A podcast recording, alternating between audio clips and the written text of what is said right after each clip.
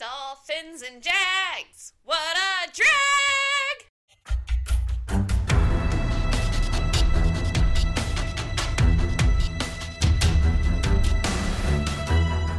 Welcome, football fans, to the Surf and Artificial Turf podcast. I'm Baxter Hill. This is my co host, Casey Thompson.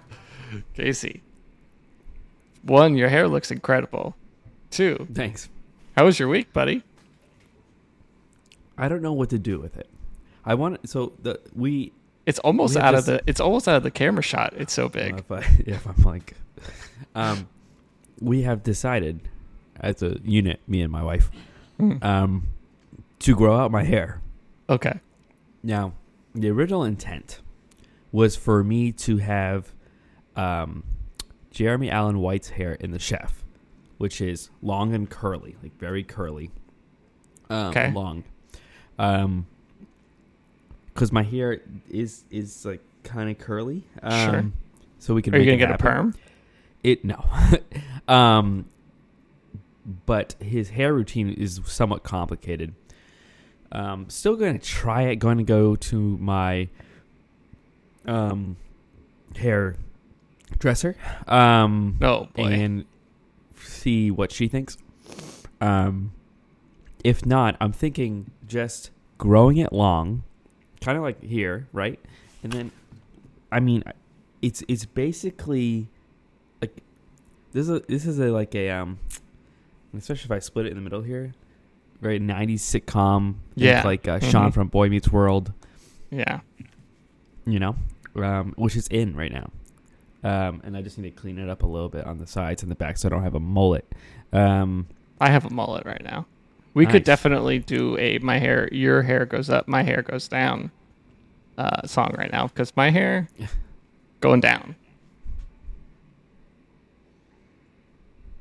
okay. That's Okay. why I wear hats at all times. Always hats. Why don't you just shave your head?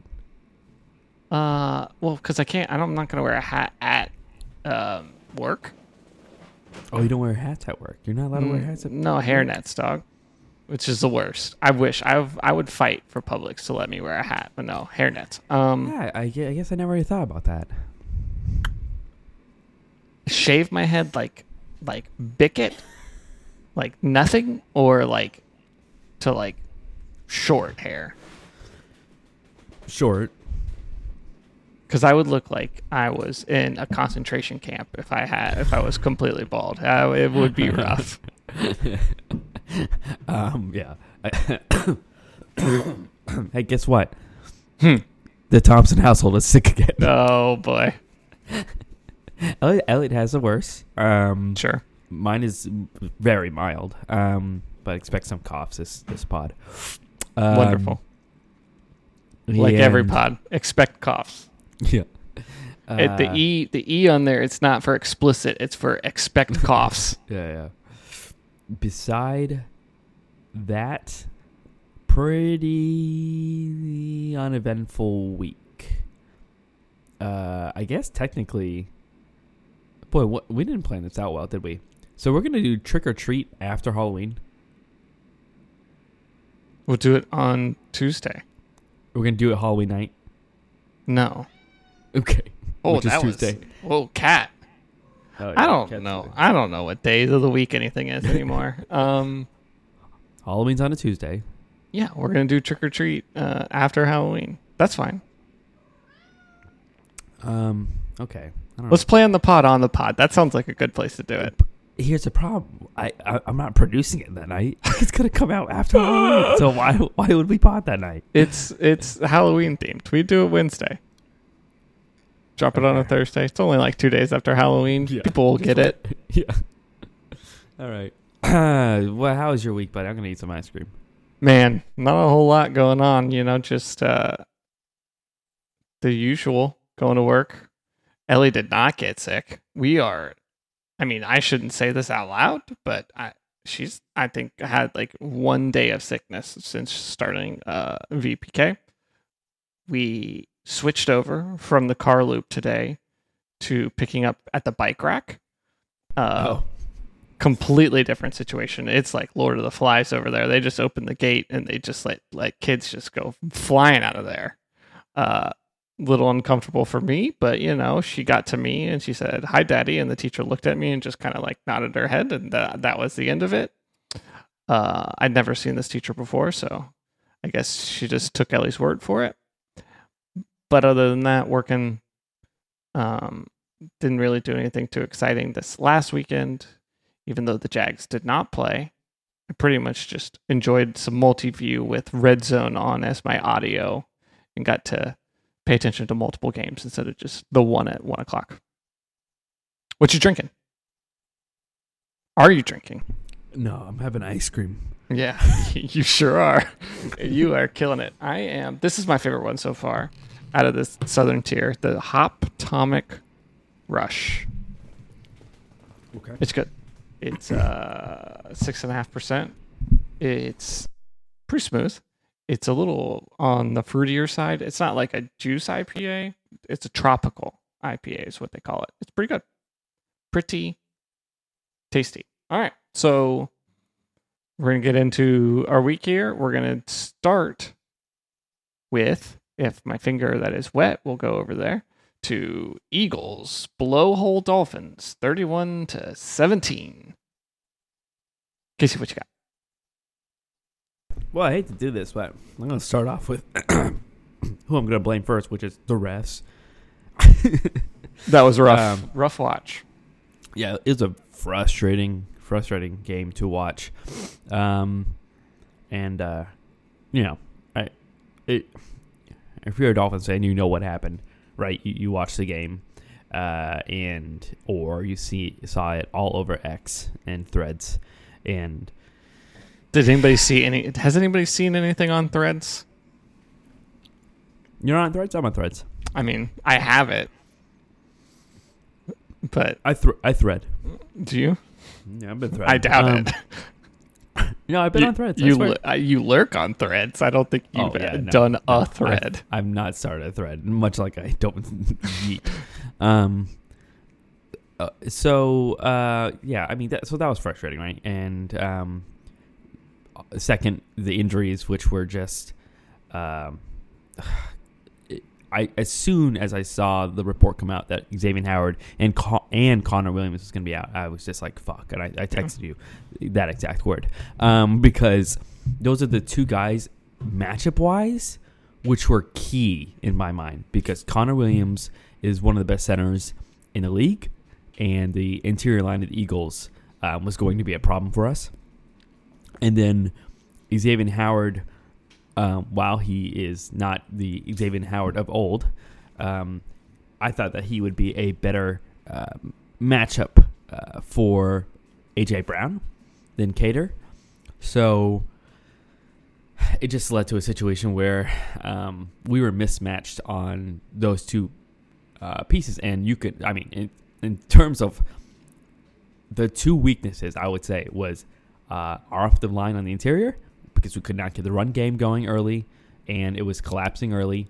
Um, and you know, Tua had pressure and sacks often, and then AJ Brown went off. Right, so if those two things aren't there injury wise, not to mention we lost Isaiah Wynn during the game, which made it even really early in the game, which made it even worse in terms of the interior line.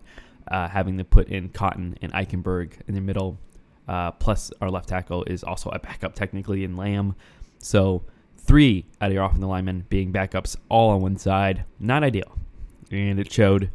Um, it uh, led to uh, a loss of a touchdown because of a holding call against Cotton.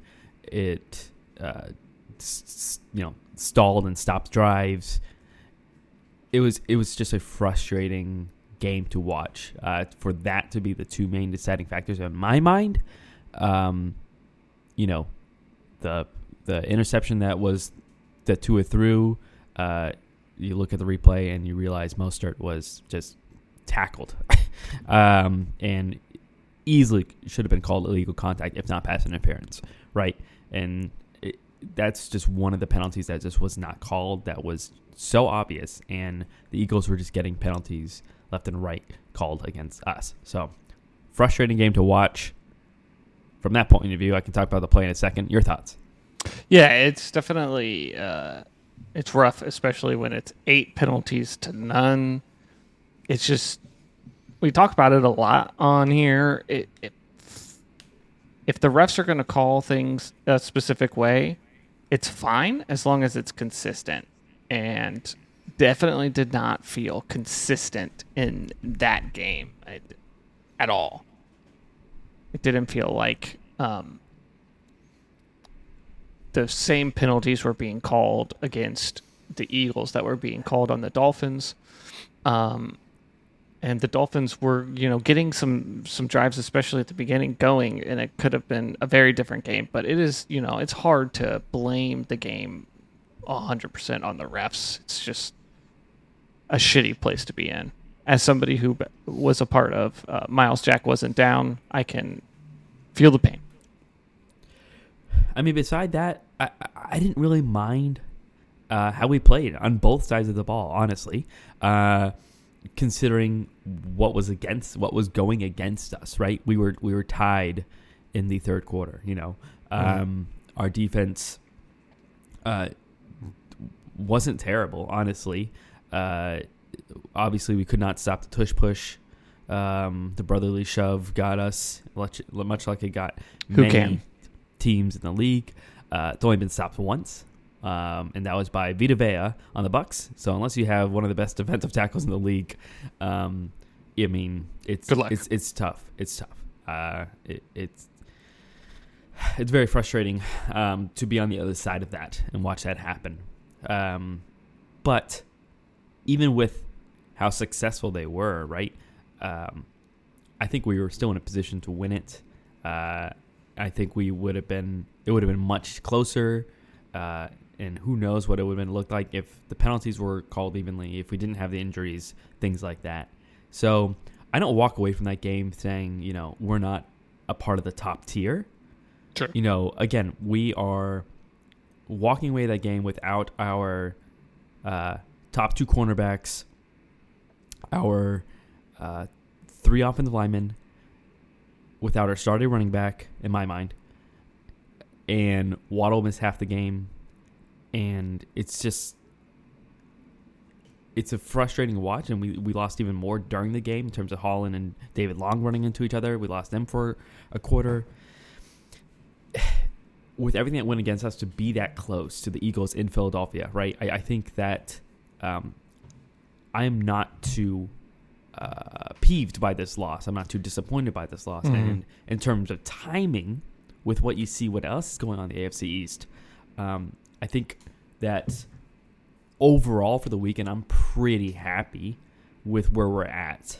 Uh, just because the Bills play is so abominable right now I I like where we at in terms of position for the division. All right. Fantasy corner and I'm not prepared. I was not doing what I wanted. But my question for you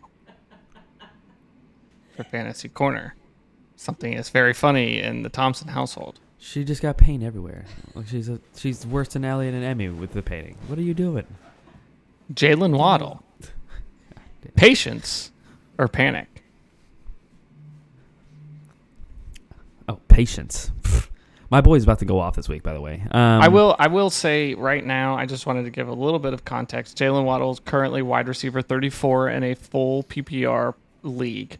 Uh, a couple of the players that he's behind: Gabe Davis, Tutu Atwell, uh, Curtis Samuel, Drake London, uh, Josh Downs. Patience or panic? patience. He's been out. I mean, he's been out. Mm-hmm. Um, it's it's mostly just injury related. Uh, he was getting involved early in this game as well, and he he had a back thing, but I guess it's not an issue. the report came back is we found a fade, found a way to treat it, and so uh, I'm just like, what is that treatment, man? I got back pain, and what what the hell did you do to him that he can play yeah. on a professional football field after yelling in pain going into the locker room? and he comes back out and he's like, "I'm ready to get hit again." nice um, shot. So uh, yeah, give me some of that. Uh, for my sitting at my work desk all day. uh, but I, um, I, I, I'm fine with him, and uh, you know, we'll we'll see what happens with Tyreek as we're talking about this next week's matchup. But I, I'm fine with being patient with Jalen Waddle for sure. Yeah, I'm definitely not um, in a redraft league like selling him off. Um, I would I would definitely be uh, going into this next week when we will talk about it here in a minute. But Tyreek might be out this game with a hip injury. Um, I would definitely be looking at playing Waddle this week. Uh, it's going to come. Obviously, he got drafted high, so it's a little bit frustrating what's happened. But you know, injuries happen, and I would be practicing patience as well. Jags go marching in on Saints 31 24. 10 out of 10. Thanks, man. Carr, third and 10, steps up, fires, batted, picked. Oluokun comes up with the interception off the deflection, and Oluokun will take the ball close to the goal line. Uh, listen, this game feels like a lifetime ago. It was six days. Um, It does feel like a lifetime ago. doesn't it? Uh, offensively, Trevor, that was a hell of a game, man. I what an absolute gutty performance by him for with an MCL sprain. Uh, a lot of the things that I've heard from former players who've been talking about it is it's all just pain management. So the fact that he went out there and on that first drive had that scramble, it just to me signified that he was like, I'm here to win this game. And you and I talked during the week, and I had said that, right? Like, I was like, I, Trevor's going to play. Like, I just, the vibe I get from Trevor, even though he said that thing that he said before he got drafted, that he was like, I don't have like this crazy chip on my shoulder to be like great. Like, I think it was misrepresented by what he means. Like, I, I Trevor is a baller, man, and he wants to be out there. He wants to be playing. He wants to be one of the best. Um, he wants to. He prides himself on he's never missed a game, right? Like, it, it was such a great performance by him, and with that, the offensive line completely stepped up in this game. It was incredible. They allowed the lowest pressure rate of any team this year. They allowed a total of three pressures against the Saints for that's an 8.6% pressure rate. That's the lowest allowed, and they allowed zero pressures in the second half. Obviously, that's a little bit of like the game plan, right? Was to get the ball out of Trevor's hands quickly, uh, to not allow him to get pressured. But still, like the, the offensive line, it reminded me a lot of the Jags Chiefs game uh, when Mahomes got hurt and he came back in, and the Jags just couldn't touch Mahomes on one leg. Yeah, um, I agree with you, and I agree with how well your offense performed. But what was frustrating to me was how well your offense was performing in those first, I assume, Yeah. 15 to 20 plan plays, and then it just fell off the wagon because I think there's still an issue with play calling in this offense. Um, and I'm sure you're going to go into some stats because Yeah, so they scored. They scored twice. Uh, they scored once on the first quarter. Uh, I believe it was on their first drive. It was so long ago, but then they scored another touchdown uh, uh, within the first two minutes of the second quarter, and then they didn't score again all the way until there was six minutes and 47, 47 seconds remaining in the third quarter. So just like this huge gap of like this offense just kind of goes in spurts and starts and obviously it's another one of those like they put up 30 points. Yes seven of them is from the defense but it's just like it's it's like a positive and a negative to me because it, it just like they can get better on offense right? Like they, they have these like good starts and then they disappear and then they can finish a game. Once they put together a whole game they could you know they, they can put up 50 points on a team. They just have to figure out how to play that middle of a game yeah. Um, I don't know. I don't know what else to say. Eh, You know, you guys are uh, very successful on early downs, and then third and fourth down, you guys just fall apart. Yeah, pretty bad. Uh, and it it is frustrating because you can see how successful you are. And granted, yes, I understand. You know that Kirk fumble, for example. You guys were, Mhm. um, you know, driving pretty well after the first drive. They couldn't stop you at all. Second drive, you look like you're good again. He fumbles, um, which led to three points plus your pick six. I was right on the right side with the under. It was just a weird game. Mhm. Um, and they should not have scored as much as they did at the end either. um, but look, you went to New Orleans, you won. Whatever, move on. You didn't come. You didn't come away with any serious injuries. Um, everyone should be fine for Pittsburgh that played last week, and you could get some more reinforcements back, and then you have the bye. So uh, you're in a pretty good position um, with, especially with what happened, what's going on with the rest of the division. Uh, again, it's it's just a situation where you you won, uh, everyone's fine. Trevor's gonna wear the brace for one more week. One more week, who cares? You know, he looked good. He was, um, I mean, he was he was good. Uh, he was he was still pretty mobile, and I didn't see any limitations there from him. And um, yeah, I mean, you gotta take the positive. There seems there seemingly are ways you could unlock this offense in a, in a better way that you're not taking, right? But even in the limited offense, uh, Trevor's very good, right? And Mhm. you're still putting up 23 points, even though you guys can't realize you don't, you know, you're not going to realize that if you put Ridley in mo- motion, it's going to help the press coverage, right? It like there there are simple things you guys could do to, uh, you know, in the week, but I guess you'd only have two days to prep. And if you're introducing a motion concept, it would probably just lead to a bunch of I mean, but they did uh, run him in motion the week before. Okay, So- well, I'm, I'm trying to help, man. Yeah, I don't know what to say. I'm trying to Yeah, I mean, excuses. i it's definitely like, again, like they're scoring. They could be doing better, and there's definitely things that you see that are easy to diagnose. Like they didn't get the ball to Ridley until the second half. We've talked about how poor he's been doing against man uh, press versus uh, off coverage, but then you also see that his average routes that he's running are less than a yard against press. And I don't know if they know this or not, but when a guy is pressed up, they're within a yard. So it might be beneficial for you to get him, mm, you know, maybe past the guy that he is probably faster than. So, like, it's that. It's you're running a fourth and short play out of shotgun and handing the ball off. And I get that there's, you know, even Trevor said that he didn't feel comfortable getting under center and twisting and torquing like that to hand the ball off. But there is 20 other plays that you can run other than a shotgun inside zone uh, on fourth and inches that don't necessitate your quarterback getting under center, right? You could the the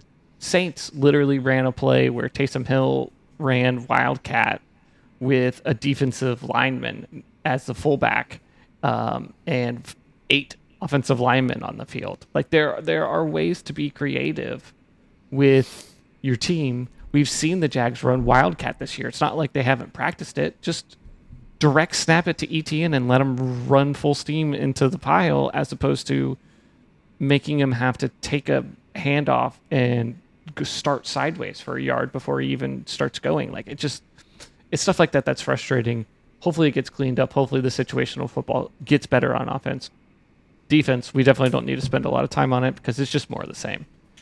That they can't get pressure uh, except for from one person, Josh Allen, and they still are just getting a ton of turnovers, even though they aren't getting that much pressure on quarterbacks. And it's just if they're going to keep playing and they're going to keep getting these turnovers, they're going to keep putting themselves in, in positive field range for their offense. They're going to keep winning football games.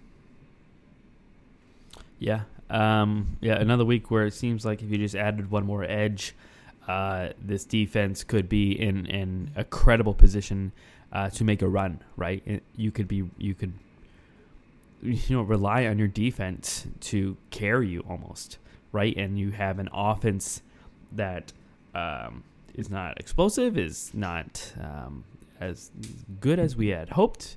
Again, mostly because of the play calling, um, but is consistent and um, mostly, especially you know, since like the first week or so, uh, error free, and um, I think that it's good at what it does. You can put up um, at least 20 points every game, and then you rely on your defense to, uh, just like we had planned at the beginning of the season, rely on your defense to, to get you some of these wins. so, Yep. um, yeah, it, it's weird. It's weird what we're looking at, right, with with this team. Mhm. Um, and I, of course, you know, you guys have not been like struck with the in- injury bug as much as the Dolphins have, for example, and uh, especially on defense. Um, and um, you are going to be adding guys like Devon Hamilton back, and he could make uh, a difference on the pass rush side. But it, it, I don't know. It, it would. It, it just seems to me that if you added one more edge piece, um, I know it seems to you as well. Um, you would be even in a better position Yeah. to rely on this defense to uh, carry you for into the playoffs and through the playoffs. Yeah, the one time that Josh Allen has had a pass rusher that is worth anything on the other side of him was Calais Campbell. It was his rookie year, and that was the only season that Josh Allen has tallied double digit sacks. He might do it anyways this year on his own if they could find a way to trade for one of these guys who's available at the deadline. You know, you could see Josh Allen getting upwards of like 12, 13, 14 sacks this season. Um, we shall see. Uh, Fantasy Corner. Calvin Ridley. Patience or panic. Hmm. Calvin Ridley, currently. Wide receiver 37. Players slightly above him Josh Reynolds, Michael Thomas, the aforementioned Jalen Waddle, Gabe Davis, Tutu Atwell. I would say going forward for the rest of the season, I would think Jalen Waddle would score more points than Calvin Ridley. So my panic level for Calvin Ridley is a little bit higher in the sense that I probably spent a higher draft pick on Calvin Ridley, maybe I don't know, than Jalen Waddle. I don't know what their Yeah, ADP was. sure. Um, Uh, I think they were both in like around the same close. way. Yeah. Um, but regardless, you know they're they're in the same spot. I I, I just like where Waddle, in terms of his uh, points for the remainder of the season, just going to it's going to get there.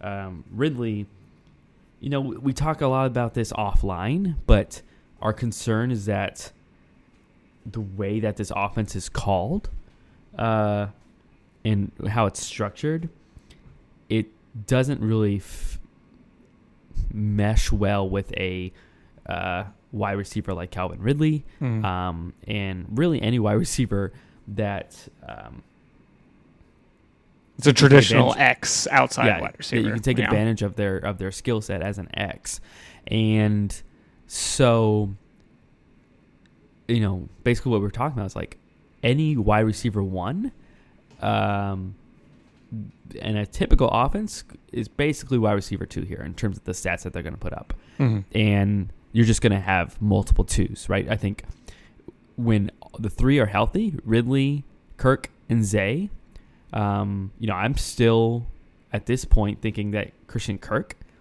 is probably the most reliable in terms of a floor. Um, and and I'm not going to include Ingram here. He's like a mainstay. He's going to be pretty same much the same amount, 5 to Mhm. seven receptions every game for Yeah. you know 50 to 100 yards, and one day they'll he'll score a touchdown. Uh, but uh, you know for the for the rest, it's kind of just like whatever the matchups are, right? And whatever um, the defense, if the defense is not doing press, it might be a better day to start Ridley. Um, if they are doing press, you know, I might trust Zay Jones to score more. So I think that it's really matchup based, and you basically have three wide receiver twos, and it's not because of a talent level thing. Of Right. course, Calvin Ridley is much better than Zay Jones. It's because of the way that this offense is structured, and the, the issues we have with the play calling, and um, the play design, and everything related to that, right? And it's just they're just not taking advantage of skill sets that these receivers have, um, except for honestly, the big, biggest one is Christian Kirk Right. um, they are able to take advantage of him a little bit more with Ridley in this offense. You know, at least they're kind of using him Ridley as a decoy, so that's something. Um, but is he going to put up eh, probably the same amount of yards as last year, and he's going to be basically your wide receiver one in yardage? So I don't know, like what what did you add here? You know, what what exactly did you add here? Yes, Calvin Ridley is better than Marvin Jones, but it's it's it's a frustrating uh, watch, especially because what the hell are you going to do at the end of the year when you have to either extend him or let him go? Um, and you're already at least a third in to him. We don't, we're not 100 percent sure if you might be in a second into him, and I, it's just. It's confusing because do you want to spend that much capital on two receivers because you're spending so much on Kirk already, Mhm. um, when you could just draft a guy and you know be the wide receiver, you're another wide receiver two in this offense, uh, or do you spend the money on him and hope that the offense develops more? And obviously, the, I think the only way that's going to happen is Press Taylor's gone or Doug Pederson takes over for more of the responsibility. I, I'm not quite sure. Yeah, I mean, for fantasy wise, I think uh, I'm gonna say patience, and it's more of just because of where you drafted him. I feel like you kind of don't. You're not gonna have much else of a choice, honestly. Like uh, the guys that I mentioned, right? Like you're gonna trade Calvin Ridley for Tutu Atwell. Like that's not. Yeah, you're that's going to not sell low on him. Yeah, you can't. You're in a so- bad position. Yeah. it's possible like I- I think it can get better for Calvin Ridley. Like we've seen flashes of it this year where he's played well. Um, you know, we pointed to that, you know, that he's got that such a low route run uh, by yards against press. Like they've got a bye week coming up. They can, you know, do some self scouting, look at some things that maybe they can do better. And in the second half of the season, much like last year, maybe they'll come out. Maybe the offense will look a little bit different in the second half of the season. Maybe it will feature Calvin Ridley a little bit heavier. Um, they talked about this week that they that Calvin was getting a lot of bracket coverage uh, and pressed. So he was getting covered by two people and pressed at the line. I, I didn't have an opportunity to kind of go back and look at that at all 22 to see how accurate that was. So I'm just going to have to take the coach's word at that. But if that's something that they're seeing, you know, maybe they can get into the lab. Maybe they can figure some stuff out. Maybe they can they can they can cook it up so that they can get Calvin Ridley open a little bit more. All right. Week eight preview. Pats at Fins, one o'clock kick. Dolphins, eight and a half point favorite. Dolphins injury list is quite lengthy. Not great. Uh, Cam Smith, questionable. Tyreek Hill, questionable. Kader Kohou, questionable. Alec Ingold, questionable. Jevon Holland, questionable. Raheem Mostert, questionable. Xavien Howard, questionable. Connor Williams, questionable. You just got uh, just a mess of starters on um, your injury report for New England. Why are you doing that? You know, sometimes. Uh, Christian Barmore is questionable. Davon Godchaux is questionable with an ankle. Uh, Calvin Anderson, don't know who that is. He's sick. He's got a hurt tum tum. Hunter Hunter Henry, questionable with an ankle. Uh, Josh Uche with a foot is questionable for week eight. Matthew Judon is on IR. Yeah. So, um, yeah, let's kind of start with the injuries before we go into the matchups because the injuries is the, the big story. I'm not quite sure what we're going to do here, honestly. Um, and we're in a situation where today it popped up that Tyreek Hill has a hip injury, and it is almost more likely than not that he's going to miss the game, which would be his first since 2020 that he missed. I would assume because of a cl- how close they were, that Connor Williams and Xavier Howard will be back. Uh, Raheem Mostert also has an ankle injury that popped up, but uh, I I do think that he is more likely than not to play. But our offense without Tyreek Hill um, would be a huge difference, and I believe potentially I I, I want to say Robert Jones is also. Um, questionable, and he would be the fill-in left guard for Isaiah Wynn. Um, but in any event, if if Connor Williams plays, and we have Robert Jones on left guard instead of Cotton or Eichenberg, which I don't really know what they're going to do. I have a bad feeling they're going to play Eichenberg at left guard. But any event, Yikes. it would be our run game, uh, which is one in the league, uh, against their run defense, which is sixth best in the league. Because, yes, they're sixth best, but Mostert went off on them in that Saturday night football game. And hang in there, buddy. Um, and uh, Deshaun um, Watson will spend the week rehabbing and not practicing. What the f- fuck is going on with that? Well, he's not. Yeah, well, he's not starting. He's resting. Yeah, you didn't see that. Oh, okay. Um. Anyway, uh, so I want another big game from Mostert, right, to kind of uh, dictate this offense without Tyreek Hill. Mhm. Um, I am afraid without Tyreek Hill that they might key in on our run game more, uh, as Belichick likes to do, take away the best uh, or biggest threat, and that is usually Tyreek Hill. But if he's out, it's a question of is it Mostert in our run game or is it Waddle?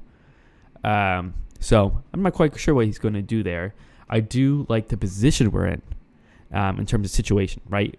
Sure. Patriots coming off a big win over Buffalo, coming down to Miami, and we are coming off a loss and going back home.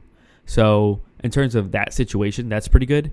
It's the injury. It's the injury um, aspect of it, and you know, I think that if our defense has most of their starters, this is a game where they should feast.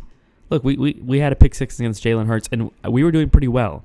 We were getting some hands on some um, some balls on line of scrimmage. Uh, we were getting to him. Um, you know, I, I think that this Patriots team has been real bad besides this last week. Yeah. So that's the team I, I expect a bad Patriots team this week. And we, we need to come out of here with a win. Um, and if we can do that without Tyreek Hill, that would be phenomenal. And but I think it's possible. Yeah, I mean, uh, Patriots put up less than 30 points against the Bills last week, uh, and they're missing half of their defensive starters at this point, the Buffalo Bills, right? So it's like, and like the half that they're missing is like they're like their key, like the, some of the best players on their team, and the Bill or and the Pats were still, you know, it didn't look great on offense. Um, your team offensively, we've talked about it. I, I think that there's enough pieces here that you can be effective without Tyreek Hill. Obviously, it, it would be a huge miss. Um, I do think that he really wants to break that 2,000 yards this year. Uh, I think it's important to him. So I think if there's an opportunity for him to play, I would think that he's out there. Uh, we'll see what happens going through the week. But I, I do think that this is a Patriots team ultimately that you could beat without Tyreek Hill, with Tua being accurate and Mostert running the ball uh, as he did effectively the first time that you guys played the Patriots this week this year. On the defensive side of the ball, it is um, the Patriots pass block, which is uh, sixth worst in the league, and our pass rush, which is the sixth best in the league. Um, last week, their offensive line uh, had a new uh, alignment uh, and a new a new five, starting five, and they did really well against Buffalo. But I think that was mostly due to the fact that Buffalo's pass rush is suffering right now with the amount of injuries that they have on that line, and with Matt Milano out as well. And you know, I don't think Von Miller is the guy that he used to be, and he's coming off an injuries, and he's quite old. um, so I think with Jaelan Phillips now fully healthy, um, I liked our pass rush this past week. Christian Wilkins has had a average year at best, um, but those four Chubb, Sieler, Wilkins, and Phillips, uh, with Van Ginkel as a rotational edge, it, it's hard to beat that. And I want to see a lot of pressure on Mac Jones because Mac Jones um, is not a guy that performs well under pressure or not under pressure, um, but mostly under pressure. uh, so we'll see. but I that's what I want to see. I want to see a lot of pressure sacks and cost turnovers, which we have desperately needed more of this year. Um, I understand we had a pick six this past week, um, but we seem to be very close on a lot of turnovers, and I just want one of these games there to be a three plus turnover game. Yeah, it's definitely doable against Mac Jones. Not the greatest, like you're saying, uh, under pressure. He's got you know some of the funniest looking faces when he's getting pressured. Uh, I, I don't think very highly of this Patriots offense at all. So I think it should be a relatively easy game for your defense, even if you're down a couple of people, to be able to get some stops. Uh, give me that pick 'em. Uh, Dolphins 24, Patriots 14. Dolphins 27, Patriots 18. All right. Jags at Steelers, a one o'clock kick. Jags are a two and a half point favorite on the road. How did we ever get here? Uh, injury report. You've got Trevor Lawrence, which is questionable. Brandon Scherff, which is questionable. Both players expected to play. The bigger, biggest ones really are Walker Little with his knee is still questionable. Tyson Campbell with a hamstring is questionable. Uh, Zay Jones with his knee is still questionable, as well as Andre Cisco with an injury designation of lower body is questionable, whatever the hell that means. Uh, for the Pittsburgh Steelers, we are looking at Levi Wallace, who's questionable, and Nick Herbig, which is questionable the rest of their players that are on their injury report are on IR. Um, I, I focus down the offensive matchup here because I think there's really only one player that matters for the Steelers when, you're talking about the Jags offense, and it is uh, Anton Harrison versus TJ Watt. Uh, Anton Harrison, so far this year, is sitting at uh, tackle number 48 with a minimum of 50% of snaps. But week six versus the Colts, he was tackle eight and he allowed zero pressures. And then versus the Saints, he was tackle 37 and somehow allowed uh, one pressure. Um, uh, he's playing better. He's getting better as the season goes. You know, he had his worst game against Chris Jones um, but we're talking about TJ Watt, who is the number eight edge rusher. And TJ Watt, uh, a lot like we saw from Myles Garrett this last week, is a player that can just win a game by himself on defense. And there's not a lot mean, of guys that can he do that. changed the he changed that Rams game. Yeah. Um, and so yeah, I mean, he's not like Myles Garrett. He is as good as Myles Garrett um, I would say he he's the he's number one to me of defensive players who can just say I'm going to win this football game for us. Yeah, I, I would say yes. Um, I think this year I would give that to Myles Garrett if it sure, were just if TJ's it, done it more over his career. I would say yes. Um, but maybe it's the injury. I'm not quite sure. I feel like TJ has lost a step a little bit, but but yeah, no, I, I he is a game changer. He is a threat. I don't know if that is just going to be Brenton Strange and Luke Farrell uh, as lining up. yeah. yeah. I think we saw that against. Was it against the Steelers? I, I, swear it was. Or no, maybe it was. It was against the Browns. Um, the, the two guys it, were running. Yeah. Yes. The Titans. Yeah, we're got to delay a game because they just ran yeah. two tight ends with them across the field. Yeah, yeah which is hilarious. Um, it, eh, but it's going to be that type of thing. You, you maybe you keep them in the backfield or whatever, but that that that would be the type of thing you guys should possibly do um, in, in this game. Yeah, I, I think it's going to be a lot like the Saints game, right? You're going to see a lot of quick passing. You're going to see a lot of outside runs with ETN um, away from TJ Watt and possibly, you know, on the outside of TJ Watt trying to tire him out. Um, I think you're right. I think there's going to be a lot of chipping, but you know, ultimately it's going to come down to Anton Harrison, who that is TJ Watt's preferred side to line up at, is over the right tackle. So this is going to be his biggest uh, game yet as a rookie.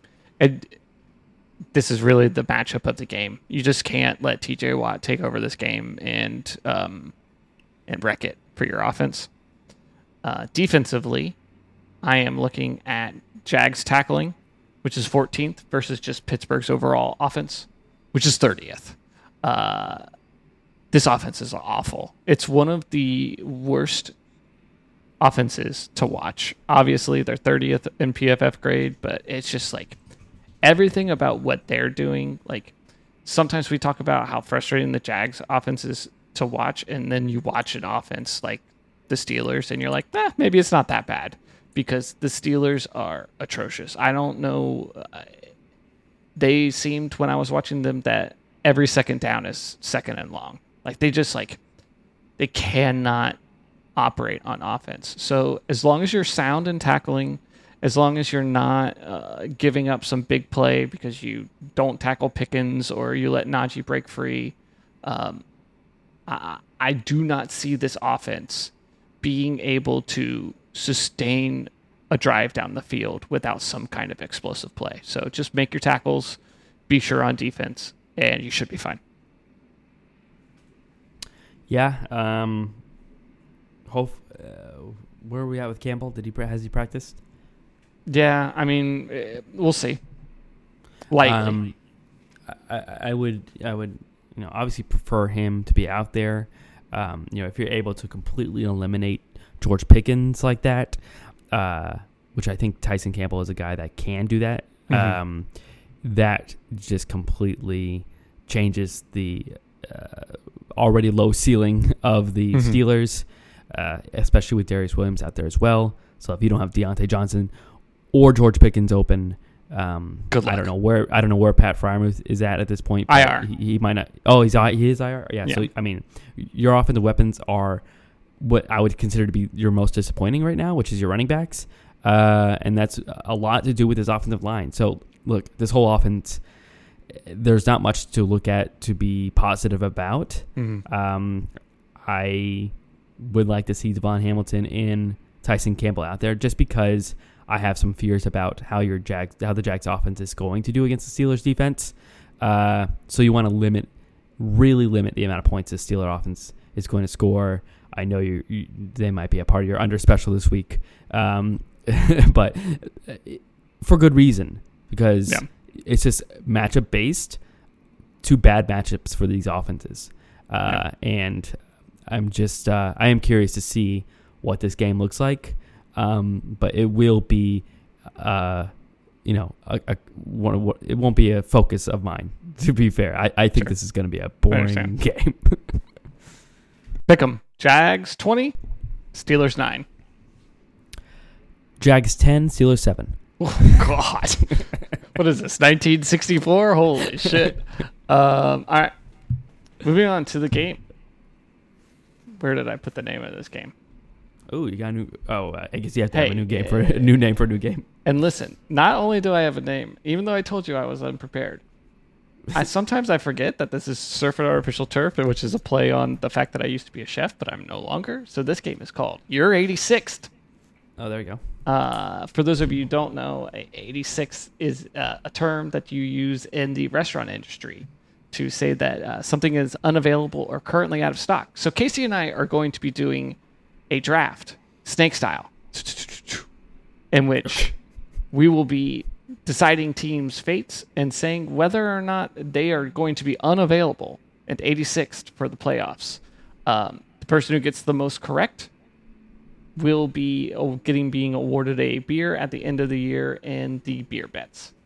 Uh, Casey, I ask you, would you like first pick, or would you like the back-to-back snake? I should have thought this through more. Yeah, probably. Um, I sh- also need to write this down somewhere. I will take the back-to-back snake. Okay. Let me get let me get let me get the Google Doc open here. Uh, shitty team draft. That's what we'll call this one. Sure. yeah, sure. uh, Baxter. And how many teams are we taking again? We're each taking eight teams. Four, five, six, seven, eight. five, six, seven, eight. Okay. Good prep. Good prep. There we, we did it. Nothing like the sound of silence on a podcast. All right. So I'm going one. Obviously, I'll take the easy one here. Uh, Carolina Panthers. See you later. We are ending this Panther season here and now.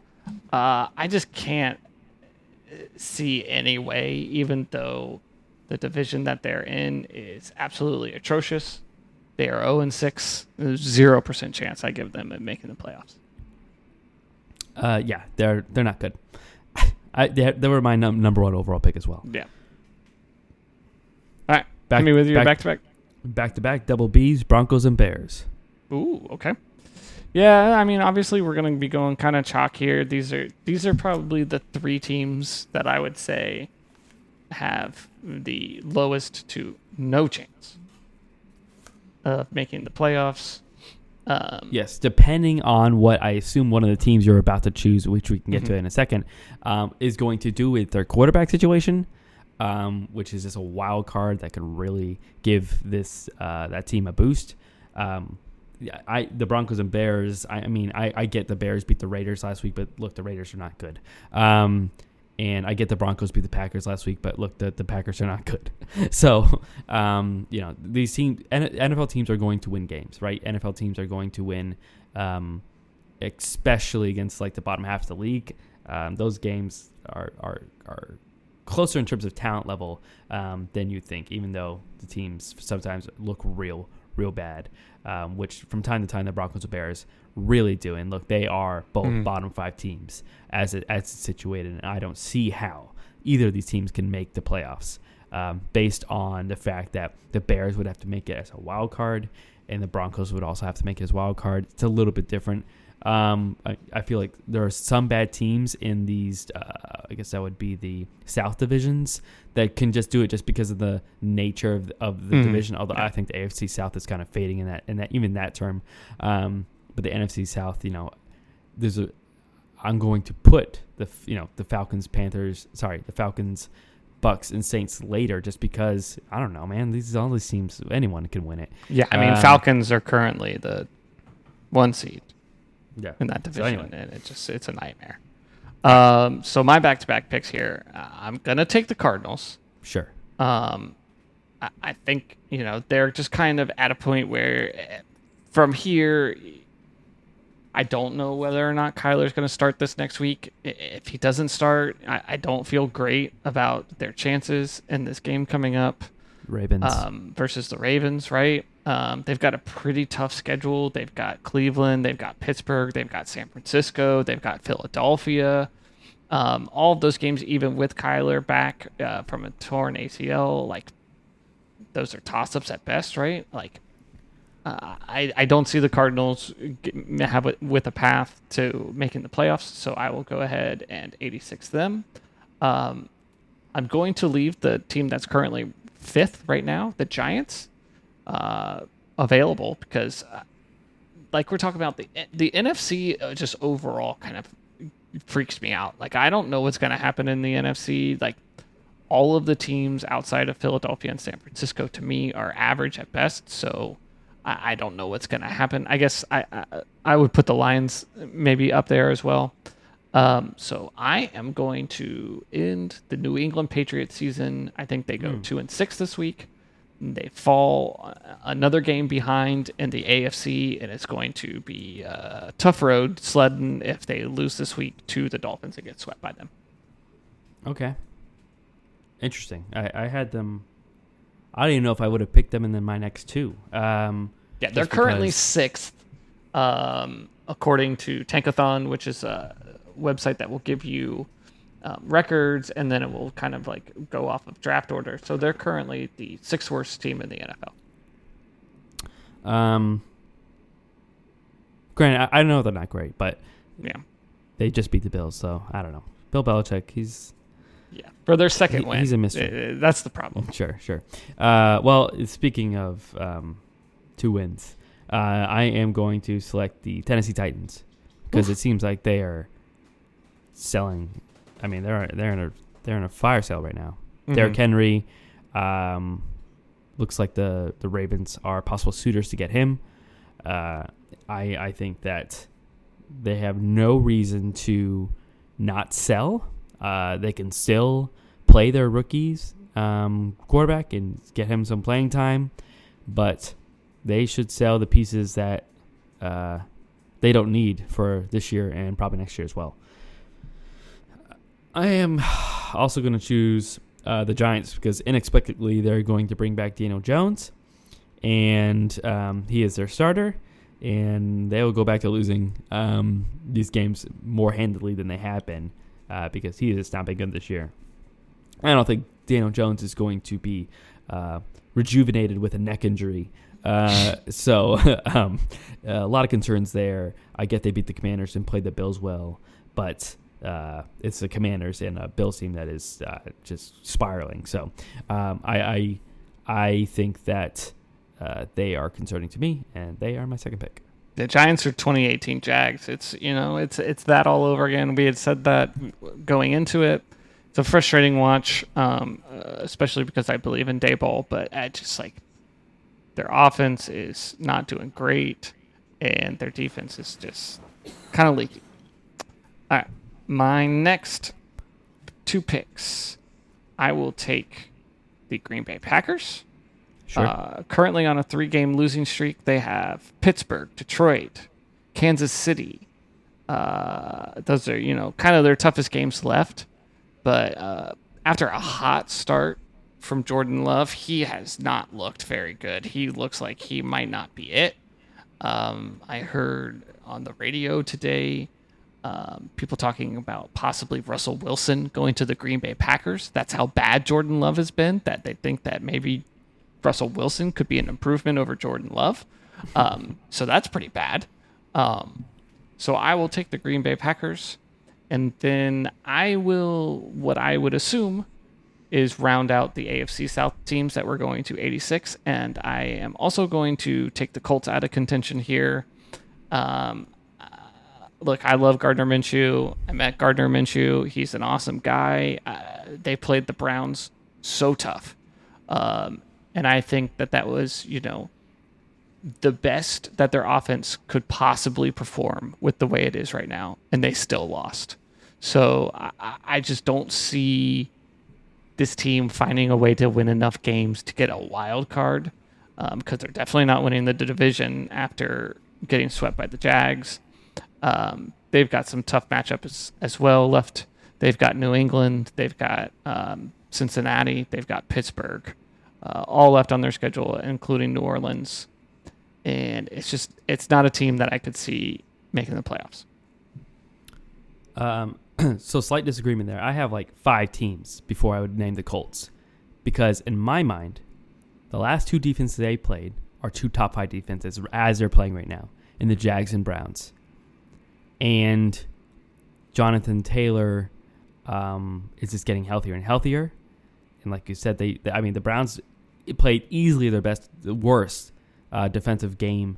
I mean, they had a Myles Garrett strip sack in the end zone, and they almost won, right?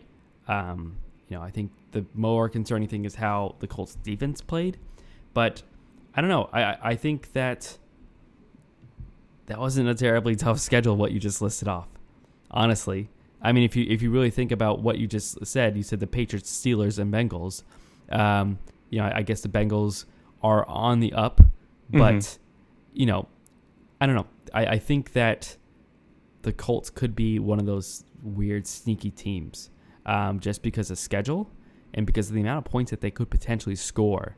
Um, I really like what their offense looks like, and I think Jonathan Taylor, fully healthy, um, is is a big threat. So we'll, we'll see. Yeah, I just for me, the, my issue is for them to make the playoffs, they would have to jump Houston, the Jets, Cincinnati, and Buffalo. They would have to jump. They would have to win enough games to jump those teams, and I just don't. I, I just don't see Gardner Minshew leading a, a team to the playoffs. Love the guy, but you know, led a team to the first overall pick as a quarterback. um, my two are the aforementioned Raiders who are absolute trash right now, yeah. and even with Jimmy G, are not good. Uh, their defense is atrocious, and uh, Bagent, Bagent, um, just lit them up this past week. and that's not what you want from a rookie quarterback making his first NFL start. Mm-hmm. And um, it's just uh, there's nothing good on offense um, going on there, even with guys like Davante Adams and Josh Jacobs. It's it's uh, it's not good. And they lost against the Bears, which again we ha- we both have as a bottom five team in the NFL. Uh, I think they're on a downward trend. I think if you look at their wins, you know, it, there's nothing there that should impress you. Um, Patriots, Broncos. Um, I don't know. I don't even know the third. But if you look at the their losses, Green Bay. they're just they're okay. Yeah, exactly. So I mean, they're not going to have that type of schedule. They, they're going to have to play right teams like the Chiefs and the Yeah, they have they have a tough schedule. So they have Detroit next on Monday. Can we flex out of that? No, we can't because it's too late. But dear God, so they play Detroit. They play the Jets defense. They play Miami. They play Kansas City twice, and the Chargers. And they also play Minnesota, who's you know starting to look a little bit better. Yeah, exactly. I mean, there, there's no way. There's no way this team is making 500, and I, I, I would be pretty confident to say that the third wild card team in the AFC is going to be 500. So I don't know how they make it there. Another team that's kind of spiraling, uh, the Commanders. Uh, they, Mhm. they are on their way to have the first coach fired with Ron Rivera. Um, yeah, those uh, things are already leaking out. Uh, Sam Howell cannot stay upright. Um, they lost this past week against the Giants. I don't. I mean, uh, they started off strong, but again, you have to look at the schedule, who they played, right? And they barely beat the Broncos, and they um, beat the barely beat the Cards, and it's, it's it's stuff like that where it's just like, well, maybe this team isn't as good as their record is, and as it goes down. Um, the uh, year, they're just going to lose more and more. And again, another team that is just not going to be close to 500 by the end of the year. Oh man! So this is where you were obviously talking about uh, doing this. Uh, it was going to get tricky, and it definitely does get tricky at this point. You know, uh, trying to come up with these last three teams. A lot of these teams are, are really close. Um, NFC South, like uh, the the cluster of the teams of New Orleans, Atlanta, and Tampa Bay, uh, like I have no clue of those three teams which team is going to win that division. It's all pretty bad. Um, so uh, the first team I'm going to take is a team that looked very good against the 49ers. Uh, I think that that's going to be, you know, part of the higher variance. I think that they are going to come down a little bit. So I will take the Vikings here first as um, a team to miss the playoffs. I think we all kind of assumed coming into the season that the Vikings were going to look uh, worse than they did last year, and they've definitely been an up and down outfit. Um, the next team that I am going to take out of the playoffs, boy, this is tough. Um, I just I believe in Herbert. I don't really want to take the Chargers out this early.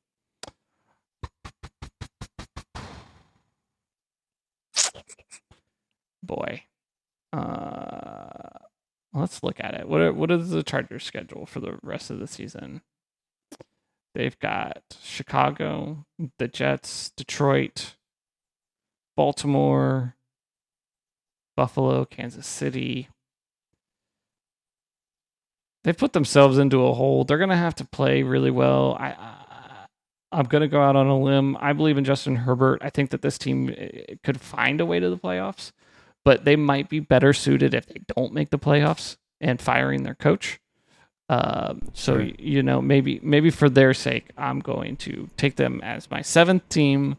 Uh, Chargers, you are 86th. So I believe I get two choices. Correct.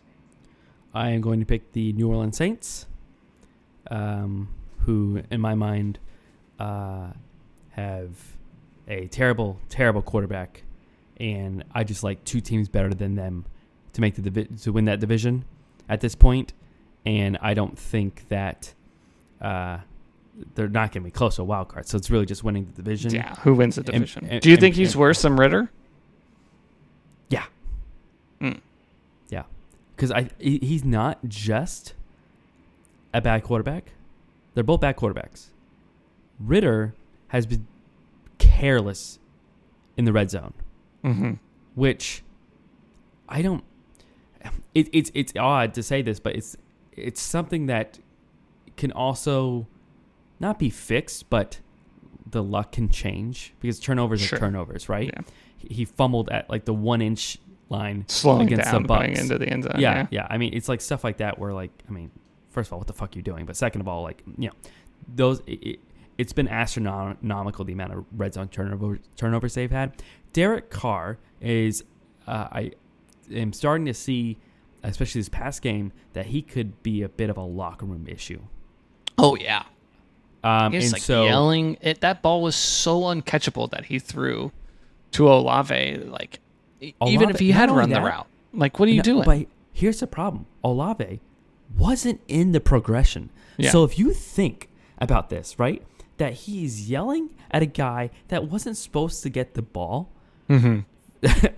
and a, and a Um, ball that he threw to him that was it would have been even if he had been running all out would have been Yeah, impossible to catch. It was five yards out of bounds. Derek Carr is just he's just not it. Um, and so and I, the way he's acting like a baby and blaming others, Yeah, that's gonna great. get old real quick. Yeah, bring in Jameis. You are not going to get play, uh, good play. I mean, we're talking about. I mean, Chris Olave uh, suddenly has become a bit of a, uh, I don't know, I don't want to say question mark, but this past week hasn't been great for him. Um, but then you look at the other side, and it's Michael Thomas. Like, I mean, that's a guy that can easily react poorly to these types of things. Um, so, no, it, it's it's very concerning, and their offense has looked absolutely dismal uh, these past few weeks, and they're on a bit of skid as well. Um, I think losing three in a row, and then the final. Uh, I think it's my final pick. Correct. Correct. I'm gonna choose the Buffalo Bills. Mm. I'm gonna go The another Buff- playoff team. I think was my last one from from last week. The Buffalo Bills have the toughest schedule for the remainder of the year. And their defense, these past three weeks, is 28th in DVOA. Their offense has not changed. Their offense was third in DVOA, and then these past three weeks have been fourth in DVOA. Mm. but their defense dropped from top 10 to 28th. And it's not like, oh, they have a couple injuries and guys are coming back. No, all their injuries were season ending guns. You know, Milano White, uh, that defensive tackle guy. um, and uh, we're talking, yeah, we're talking about like big time guys on, on that defense. And they played the Giants and the Patriots and should have lost both games if the refs called a decent game in that Giants game. Um, and they lost against the Patriots. I am very concerned about this Bills team, and they, you know, last three have lost two out of three, and uh, have allowed allowed a lot of points to the Jags, Giants, and Patriots, a lot more than they should have, and have not looked good. And you, the worst thing you can do to Josh Allen is put pressure on him to score points. If he's behind, he gets careless. He gets he gets more risky. Uh, Even against a bad Patriots defense, it- look, he came back. Don't get me wrong. It, it took a turnover, you know, well into Patriots territory for them to come back from that two score deficit, uh, and they still lost because it Mac fucking Jones drove the field Yeah, and crazy. scored a touchdown throwing to Mike Gesicki. I mean, where are we at? Where the, the Patriots are doing this against the Bills defense? That's uh, it's so concerning. Mm. They play the Bucs this week. I imagine they'll win because it's a short week and Baker uh, might be out, um, and so you know that that is concerning. Uh, but after that, it, it, it's tough, man. They have a really tough schedule, um, and I I just don't like where they're at. They're hanging on to the the seventh spot. They have teams like the Bengals and Chargers looming behind them. Bengals on the up and up. You know, Chargers can go on a run with their talent level. You would friggin' think so. Um, and so, and so, you, there's a situation where the Bills definitely can be out of it by the end of the year. And I just, I don't see how it changes unless they make a trade um, on defense. So, if the offense can't get any better because they're top five, um, and the defense has nothing coming up, I mean, what are we? What are you looking at that you you think that this team can win more games essentially at this point than the Bengals? Yeah. Um, speaking of those Bengals, that'll be my final pick. Um, listen, the Bengals put themselves in a hole playing Burrow while he was hurt. Yeah, they might have won, you know, that game against the Rams because he was, you know, he, they he was playing. But this is a team that's three and three on the outside of the playoffs. They're kind of at a point where they're going to have to play perfectly going forward here and win all of their toss-up games. Um, you know this this which team's going to make it buffalo versus um, cincinnati might come down to november 5th when they play each other on sunday night football the bengals you know uh, i hear you that the bills have a tough schedule but the bengals are about to get a san francisco 49ers team that's lost two games straight which i imagine are going to come be coming in pretty fired up and then you're going to have the But Bills. with Sam Darnold, I mean, there's only I, there is a trend. Don't get We'll me see. wrong. When when you Yeah. lose a game, um, and especially if you lose two games, which again, the the the 49ers lost the game, but the there's there's two you have to look at two different trends, right? There's the trend of you you are more likely to bounce back after a loss, um, and when especially when you need a win. Um, and the 49ers did not do that against the Vikings. Now there are two losses. But the other trend that goes against that is the injuries. The injury issues that the 49ers are facing Yeah. are shocking. I cannot believe the 49ers have these types of injuries. Um, and they are really showing. Brock Purdy has been absolutely trash these past two weeks. Um, really helping me out here. Uh, Yeah. And um, he's been and- concussed yeah, yes, yes, he got concussed in like the third or fourth quarter. But going forward, you know, they've got San Francisco, they've got Buffalo, they've got Baltimore, they've got Pittsburgh, they've got Jacksonville, they've got Pittsburgh again, and they've got Kansas City and Cleveland. They've got they've also they've got to be up there on toughest schedules going forward. They've got, you know, that number 1 uh, AFC North schedule. Um, they're going to have to win a majority of those toss-up games, if not all of them. Um, being 500 at this point in the season. Um, all right, we'll see where this ends.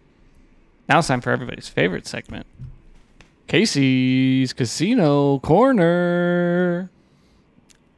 All right, all right, all right. Um, so I am going to start off with that classic bet.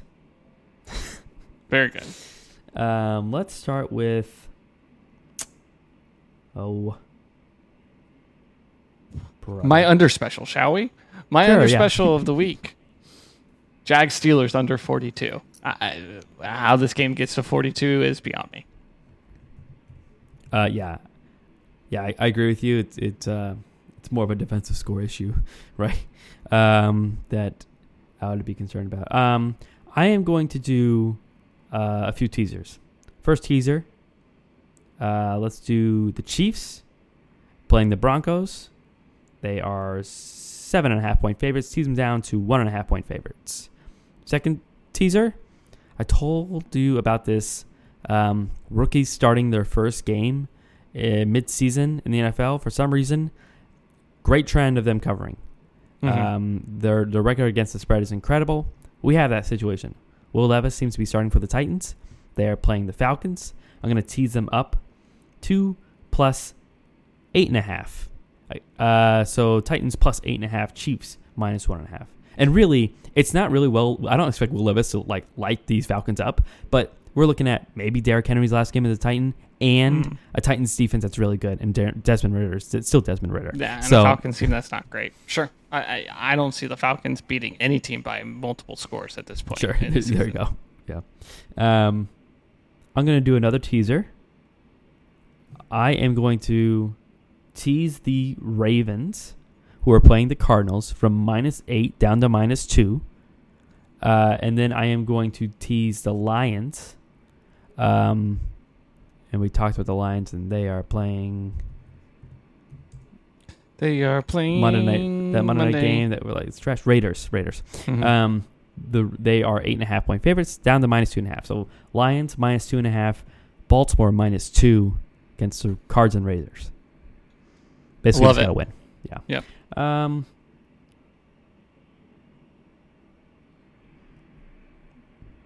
Mhm. Well, Yep. Yep. the third bet Mm-hmm. that I am planning on placing right Good. now. Uh, let's do. Longest pod ever. At ten minutes of silence. Sorry.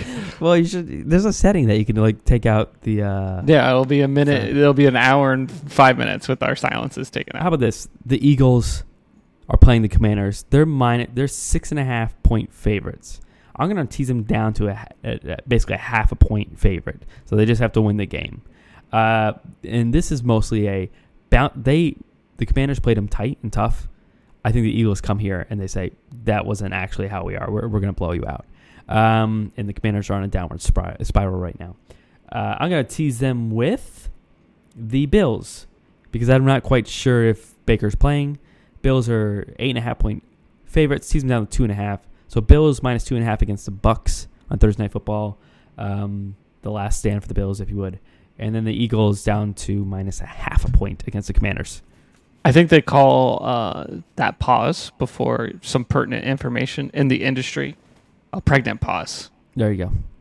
Um, love everything you said there. C- couldn't agree more with all of those bets. 10 of 10. You've done it again. Uh, I won't ask you this week because there's literally no chance that you have anything else you could possibly say about this coming week of football because we have gone on and on. Uh, so we will be back next week. Don't forget to rate and subscribe on Apple Podcasts for us if you'd be so kind. You can find and follow us at Surf and Artificial Turf, all one word on Twitter. I won't call it the other thing. You can email us at the same thing, surfandartificialturf at gmail.com. Thanks for joining us, and we'll talk to you all next week on the Surf and Artificial Turf podcast.